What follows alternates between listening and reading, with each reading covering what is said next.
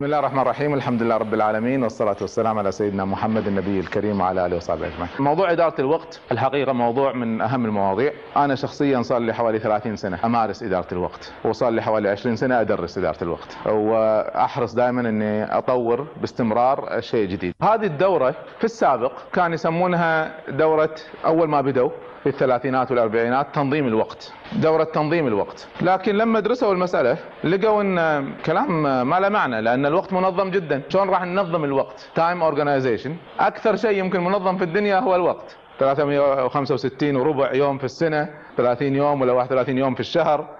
بعدين 24 ساعة في اليوم 60 دقيقة في الساعة 60 ثانية في الدقيقة والآن داخلين في أجزاء الملايين من الثانية. عندي أنا مدرس واحد من عيالي يدرسهم عن الوقت. فقاعد يقول لهم إن يدرسهم الواحد على مليون من الثانية 1 million of second طبعا الآن يشتغلون بأقل من هذا. فقال لهم تعرفون إيش كثر 1 million of second هو مدرس أمريكي؟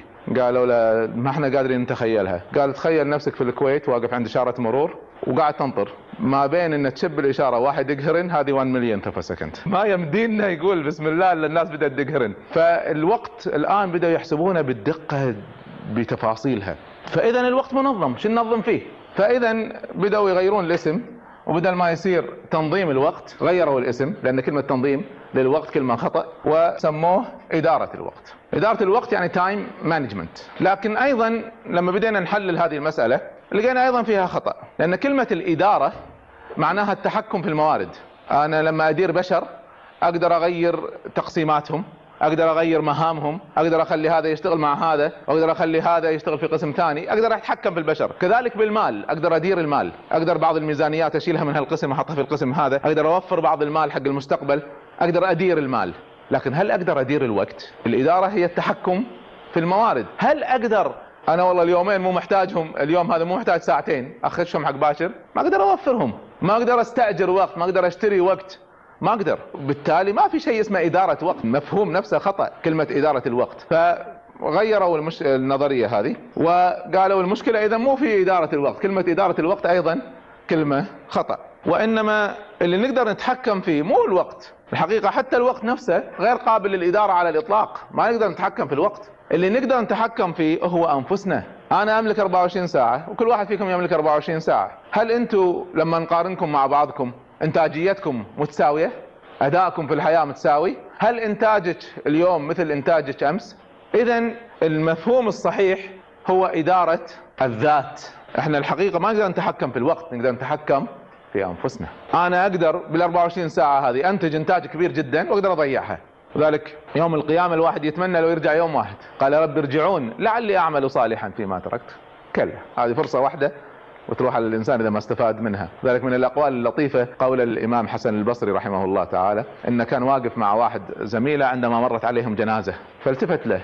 قال له أترى هذا الميت؟ لو رجع إلى الدنيا أكان يعمل غير الذي كان يعمل؟ قال نعم. قال إن لم يكن هو فكن أنت. إذا هو ما عنده فرصة إنه يعيد تشكيل حياته أنت عندك فرصة إنك تعيد تشكيل حياتك. فإذا إحنا راح نتكلم عن مجموعة مبادئ رئيسية كيف ندير أنفسنا بطريقة فعالة أكثر من الحالية. كثير من الناس ماشية حياتهم بروتين بحياة عادية جدا. يقوم الصبح يروح الدوام دوام ممل يرجع من الدوام يتغدى يرتاح له شوي إذا عنده أولاد يدرسهم شوية واجبات بالليل إذا بيروح ديوانية ولا بيسوي تش... زيارات أهل وبس ويوم ورا يوم يوم ورا يوم نفس الحياة شنو الإنتاج اللي تركه الإنسان في الحياة؟ ما هي الآثار اللي تركها؟ كيف استفاد من وقته؟ كيف نمى نفسه؟ كيف يكون إنسان مختلف عن باقي البشر بأن يكون صاحب أثر في الحياة؟ هذا هو موضوعنا موضوع إدارة الوقت، شلون نستفيد من الوقت؟ استفادة عالية. أنا ما يهمني الجهة اللي أنتم معذره جايين منها، لأن مو الهدف جهاتكم، الهدف هو أنتم، الهدف إن الإنسان بنفسه يفهم حياته وين رايحة ويفهم شلون ينظمها تنظيم عالي. راح نتكلم عن مجموعة مفاهيم رئيسية في هذا الموضوع. راح نتكلم عن مجموعة مبادئ في البداية. في مجموعة مبادئ رئيسية. وبعدين راح نتكلم عن مضيعات الوقت في أمور ضيع وقتنا. شلون نقدر نتجنبها؟ شلون نتعامل وياها. وبعدين راح نتكلم عن موفرات الوقت. في أمور توفر الوقت. لو سويناها راح بدل ما الشغلة تاخذ معي ساعتين ممكن تاخذ معي ساعة. وأمثالها. فشنو هي موفرات الوقت الرئيسية؟ بعدين راح نتكلم عن برمجة الوقت. البرمجة. شلون أحول هذا الوقت إلى جدول وزمن مرتب بحيث ما يضيع مني. وأخيرا راح نختم بخواتم تتعلق بإدارة الحياة ككل. فهذا هو جدولنا بالنسبة لهذه الدورة. وراح نبدأ بالتمرين الأول اسمه ما هي افتراضاتك عن الوقت الناس قاعدة تفترض افتراضات وهذه الافتراضات بعضها صحيح بعضها خطأ. فقبل ما نبدأ نبي نتأكد إن مجموعة افتراضاتكم عن الوقت صحيحة. لا يوجد حتى الآن إنسان يتوفر له الوقت الكافي. اختاروا صح ولا غلط؟ السؤال الثاني إن معظم الناس يعانون من كثرة الأعمال بسبب طبيعة وظائفهم. حط صح ولا خطأ؟ لأن افتراضاتكم راح تكون مختلفة. المديرون أصحاب المناصب الإدارية العليا يتخذون عادة أفضل القرارات. في ناس حطوا صح في ناس حطوا غلط. منو حط صح؟ ليش؟ خبرتهم طويلة. نعم. أخذوا تدريب. صح كلامه ولا لا؟ يمكن مو كفؤ. بس هل أكثر المديرين مو اكفاء حق شغلهم؟ بس الآن هو طبعا الآن يمكن عندنا في البلد أول يمكن ما كان فيه كفاءة بس الآن ما شاء الله الشباب بدا يطلعون وعاده المدير قاعد يطلع من نفس الموظفين قاعد يترقى صح؟ فهل الصورة تغيرت ولا ما تغيرت؟ في العادة لو قارناه بالموظف العادي من يتخذ قرارات أفضل؟ زين خلينا نشوف بعد راح نجيكم الإجابات صح ولا لا؟ إن عملك فريد من نوعه وليس له نمط معين. السؤال الخامس من الممكن أن يؤدي عدم الاستعجال في اتخاذ القرار لأداء العمل بشكل أفضل؟ عدم الاستعجال يخلي العمل يؤدى بشكل أفضل صح ولا لا؟ أوكي زين. آه رقم ستة إن إدارة الوقت بصورة أفضل تنحصر في تقليل الوقت المستغرق في أي نشاط. بمعنى آخر دورنا الرئيسي في إدارة الوقت إن نحاول الشغلة اللي تاخذ ساعتين نحاول نسويها بساعة ونص ولا بساعة. هذا هو أهم شيء في إدارة الوقت. هل هذا صح ولا لا؟ زين. أهم شيء إن نقلل الوقت لأي نشاط. هل هذا صح ولا لا؟ زين خلينا نشوف مع بعض. طيب يستطيع أغلب الأشخاص حل المشكلات المتعلقة بالوقت عن طريق بذل جهد أكبر في العمل. لو الواحد اشتغل بجهد أكبر راح يكون أداءه واستفادته من وقته أفضل. يعني القضية قضية كسل أو تسويف وتأجيل قضية إرادة قضية جهد صح ولا لا؟ في أحد يقول لا؟ كلكم تقولون إيه؟ هنشوف. زين. آه عملية تفويض السلطة ممكن توفر لنا أوقات كثيرة وتريحنا من بعض المسؤوليات صح ولا لا؟ زين حطوا صح ولا لا؟ مع راح نحسب درجاتكم بعد شوي. آه رقم تسعة. أغلب الأنشطة اليومية لا تحتاج إلى تخطيط وحتى لو حاولنا نخطط لها في الغالب ما راح ننجح. صح ولا لا؟ ورقم عشرة الإنسان المشغول هو اللي يستفيد من وقته أكثر من غيره. هو اللي يحقق نتائج أكثر من غيره. كل ما زاد انشغال الإنسان كل ما زادت استفادته من وقته. إذا نبي شغلة نخلصها أعطوها واحد مشغول. صح ولا لا؟ في أسئلة رقم 11 سؤال رقم 11 المشكلة المهمة في اداره الوقت إنها لا تسمح بالسلوك الطبيعي بل تقيد حركة الإنسان. يعني لو سوينا دورة إدارة وقت وفعلا الإنسان التزم فيها راح يمشي بحياة ميكانيكية. الساعة 7 بيسوي كذي الساعة 8 بيسوي كذي الساعة 9 تصير الحياة مملة. هل هذه هي المشكلة الرئيسية في اداره الوقت في دورات إدارة الوقت ولا لا؟ زين إيش رأيكم؟ طيب رقم 12 ليس من الضروري في أغلب الأحيان أن يكتب الإنسان أهدافه. بل يكفي أن يعرفها. ما في داعي للكتابة. أنا ممكن أهدافي أعرفها بدون ما أكتبها. صح ولا لا؟ زين. رقم 13 إذا أردت أن تؤدي عملك بطريقة سليمة فالأفضل أن تؤديه بنفسك. ما يحق ظهرك إلا ظفرك. صح ولا لا؟ زين. رقم 14 ليس من الممكن في الغالب العمل على أساس تحديد الأولويات والالتزام فيها. يعني حتى لو سوينا دورة وتعلمنا الأهداف وتعلمنا الأولويات حتى لو سوينا هذا وكتبناها أكثر الناس ما راح يلتزمون فيها أصلا. ممكن يلتزمون؟ ممكن ها؟ إيش رأيكم؟ بعض الناس يقول لا والله فعلا ما هي ما هو ممكن. طيب السؤال الأخير أغلب النتائج التي نحققها في الغالب هي نتيجة عدد قليل من الأنشطة. يمكن أنا في اليوم أسوي 20 شغلة يمكن ثنتين أو ثلاثة هم السبب في إنتاجي الكبير والباقي اثره محدود في حياتي. فحطوا درجاتكم والآن احسبوا النتائج لو سمحتوا. الصفحة اللي آه اللي فيها النتائج تحسب لكم درجاتكم تقول لكم شنو العبارات اللي صحيحة وما هي العبارات الخطأ وبناء عليها راح تعدلون آه تحسبون درجاتكم. طيب خلونا نعلق مع بعض لو سمحتوا. خلونا ناخذ الأسئلة سؤال سؤال. زين قلنا رقم واحد لا يوجد إنسان يتوفر له الوقت الكافي. إحنا قاعد نقول إن هذا صحيح لأن الإنسان الطموح سواء طموح في الدنيا أو طموح في قضية الآخرة. لو أعطيتكم ساعات زيادة راح تستفيدون منها. الإنسان عنده 24 ساعة يقدر يستفيد منها ينظمها صح. لكن لو أعطيتك ساعتين زيادة أيضا تقدرين تستفيدين منها زيادة. لو أعطيتك خمس أيام زيادة والله بروح فيها العمرة. حتى في الآخرة لو فكرت في الآخرة. إذا المبدأ اللي قاعد نقوله إن عمر الإنسان محدود وعمره قصير وما يكفيه إنه يسوي كل شيء. وبالتالي الحل الوحيد ما دام العمر محسوب لا يستأخرون ساعة ولا يستقدمون. إذا خلونا نستفيد من هذا الوقت أكبر استفادة ممكنة قبل ما نتحسف عليه.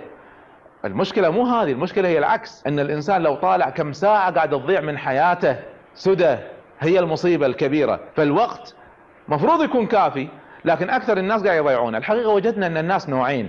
نوع مثل ما واحدة من الأخوات في دورة من الدورات تقول أنا عايشة حياة سبهللة. ما في أي استفادة من الوقت ما في أي إنتاج ما في أي عطاء. وفي نوع ثاني من البشر اللي هم أدائهم غير عادي. إنجازات وطموحات وأداء وكذا. غير عادي. نوعين.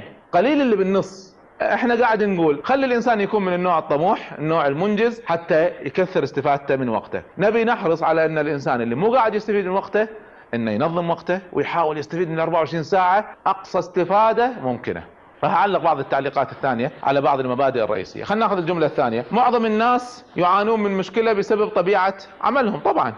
أكثر الناس الحقيقة طبيعة عملهم طبيعة وظيفتهم تخلي الحياة مملة تخلي الإمكانية من الاستفادة منها محدودة. معظم الناس دوامهم الصبح اللي هو أفضل أوقات حياة الإنسان وبالتالي قاعد يضيع في عمل روتيني بينما لو حب يسوي له مشروع ولا شركة ولا حتى عمل خيري ولا غيره راح يروح في وقت ضايع وتعبان. و... فإذا معظم حياتك قاعد تروح بسبب طبيعة عملك اللي ما هي صح. طيب المديرون أصحاب الوظائف يتخذون أحسن القرارات. لا صح عندهم خبرة زيادة وصح عندهم تدريب زيادة لكن مشكلتهم أيضا أن تدريبهم أو خبرتهم نظ... عملية أكثر منها الأسس النظرية. أذكر سويت دورة فحضرها 15 وكيل وكانت في اتخاذ القرارات.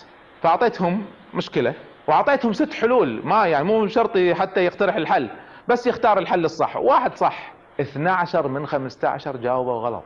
فصح عنده خبرة طويلة لكن ما عنده منهجية اتخاذ القرار ولا عنده طريقة منهجية في استفادة من وقته عشان يتخذ قرار صحيح. والنتيجة طبعا إن تطلع قرارات غلط. أذكر بس من الطرائف إن لما بدينا نناقش المشكلة قبل ما أعطيهم الحل الثلاثة اللي جاوبوا صح غيروا رأيهم وغيروا رأيهم لجواب غلط. ف15 من 15 جواب غلط. طبعا لما شرحت لهم منهجية اتخاذ القرارات اللي هي خمس خطوات في اتخاذ القرارات طبقناها على المشكلة. طلع بالإجماع حل واحد هو الصح والباقي كلهم غلط. فمو شرط إن الإنسان يكونه بالطبقات العليا معناها إدارته صحيحة أو قراراته صحيحة. الآن بدت المسألة تتغير مع مزيد من الدورات مع دخول الشباب بدت المسألة تتغير. لكن في الجيل السابق الحقيقة كنا نلاحظ مشاكل رئيسية. يعني. أنا يعني عندي عدة أعمال أديرها. بسبب كثرة المشاغل وكثرة الاجتماعات واللقاءات ما عندنا وقت ندرس أي مشكلة بالتفصيل. ما عندنا هالوقت. وبالتالي راح أعتمد على واحد ثاني يدرسها لي يعطيني رأية.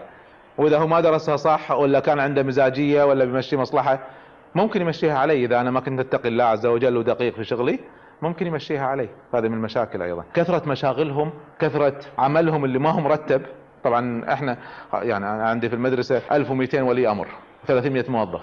تخيلوا لو لو واحد بالسنة عنده مشكلة كم وقت راح ياخذ مني؟ فما عندنا وقت للدخول في أي مشكلة بتفاصيلها. هذا من المشاكل اللي عند الطبقات العليا في العمل إن وقتهم قاعد يؤخذ بسبب مشاغل أخرى يخلي استفادتهم من وقتهم لاتخاذ القرار ضعيفة. طيب إحنا طبعا هذه إحنا ممكن نسوي لكم دورة أو خلينا نقول محاضرة في مبادئ الوقت بس سويناها بالطريقة هذه هي قاعد تعطي نفس المبادئ. بس بأسلوب تمرين ويشجع شوية على المشاركة أكثر. عملك فريد من نوعه ليس له نمط معين. لا مو صحيح. معظم الناس عملهم روتيني. معظم الناس لو لو تأملنا تدرون كم نسبة الناس اللي عملهم روتيني؟ بناء على الدراسات 98% 98% من البشر عملهم له نمط ثابت معين. لو تأملنا في الموجودين راح نلقى معظمكم عمله ثابت. كل يوم يشابه اليوم اللي قبله واللي قبله واللي قبله. نادر انه يجي يوم مختلف نادر. فمو صحيح. معظم الناس ما تنطبق عليهم هذه العبارة. طيب نشوف رقم خمسة. من الممكن إن عدم الاستعجال يخلي النشاط يؤدى بشكل أفضل؟ طبعا. التأني يعطينا فرصة لتحليل المشكلة بشكل صحيح اتخاذ القرار بشكل صحيح. معظم الوقت تدرون وين يضيع؟ معظم الوقت يضيع في تصليح قرارات خطأ. لو اتخذنا القرار من أول مرة صح ما ضيعنا وقت كثير. وبالتالي لو تأملنا وما استعجلنا وخططنا ممكن نوفر وقت كبير.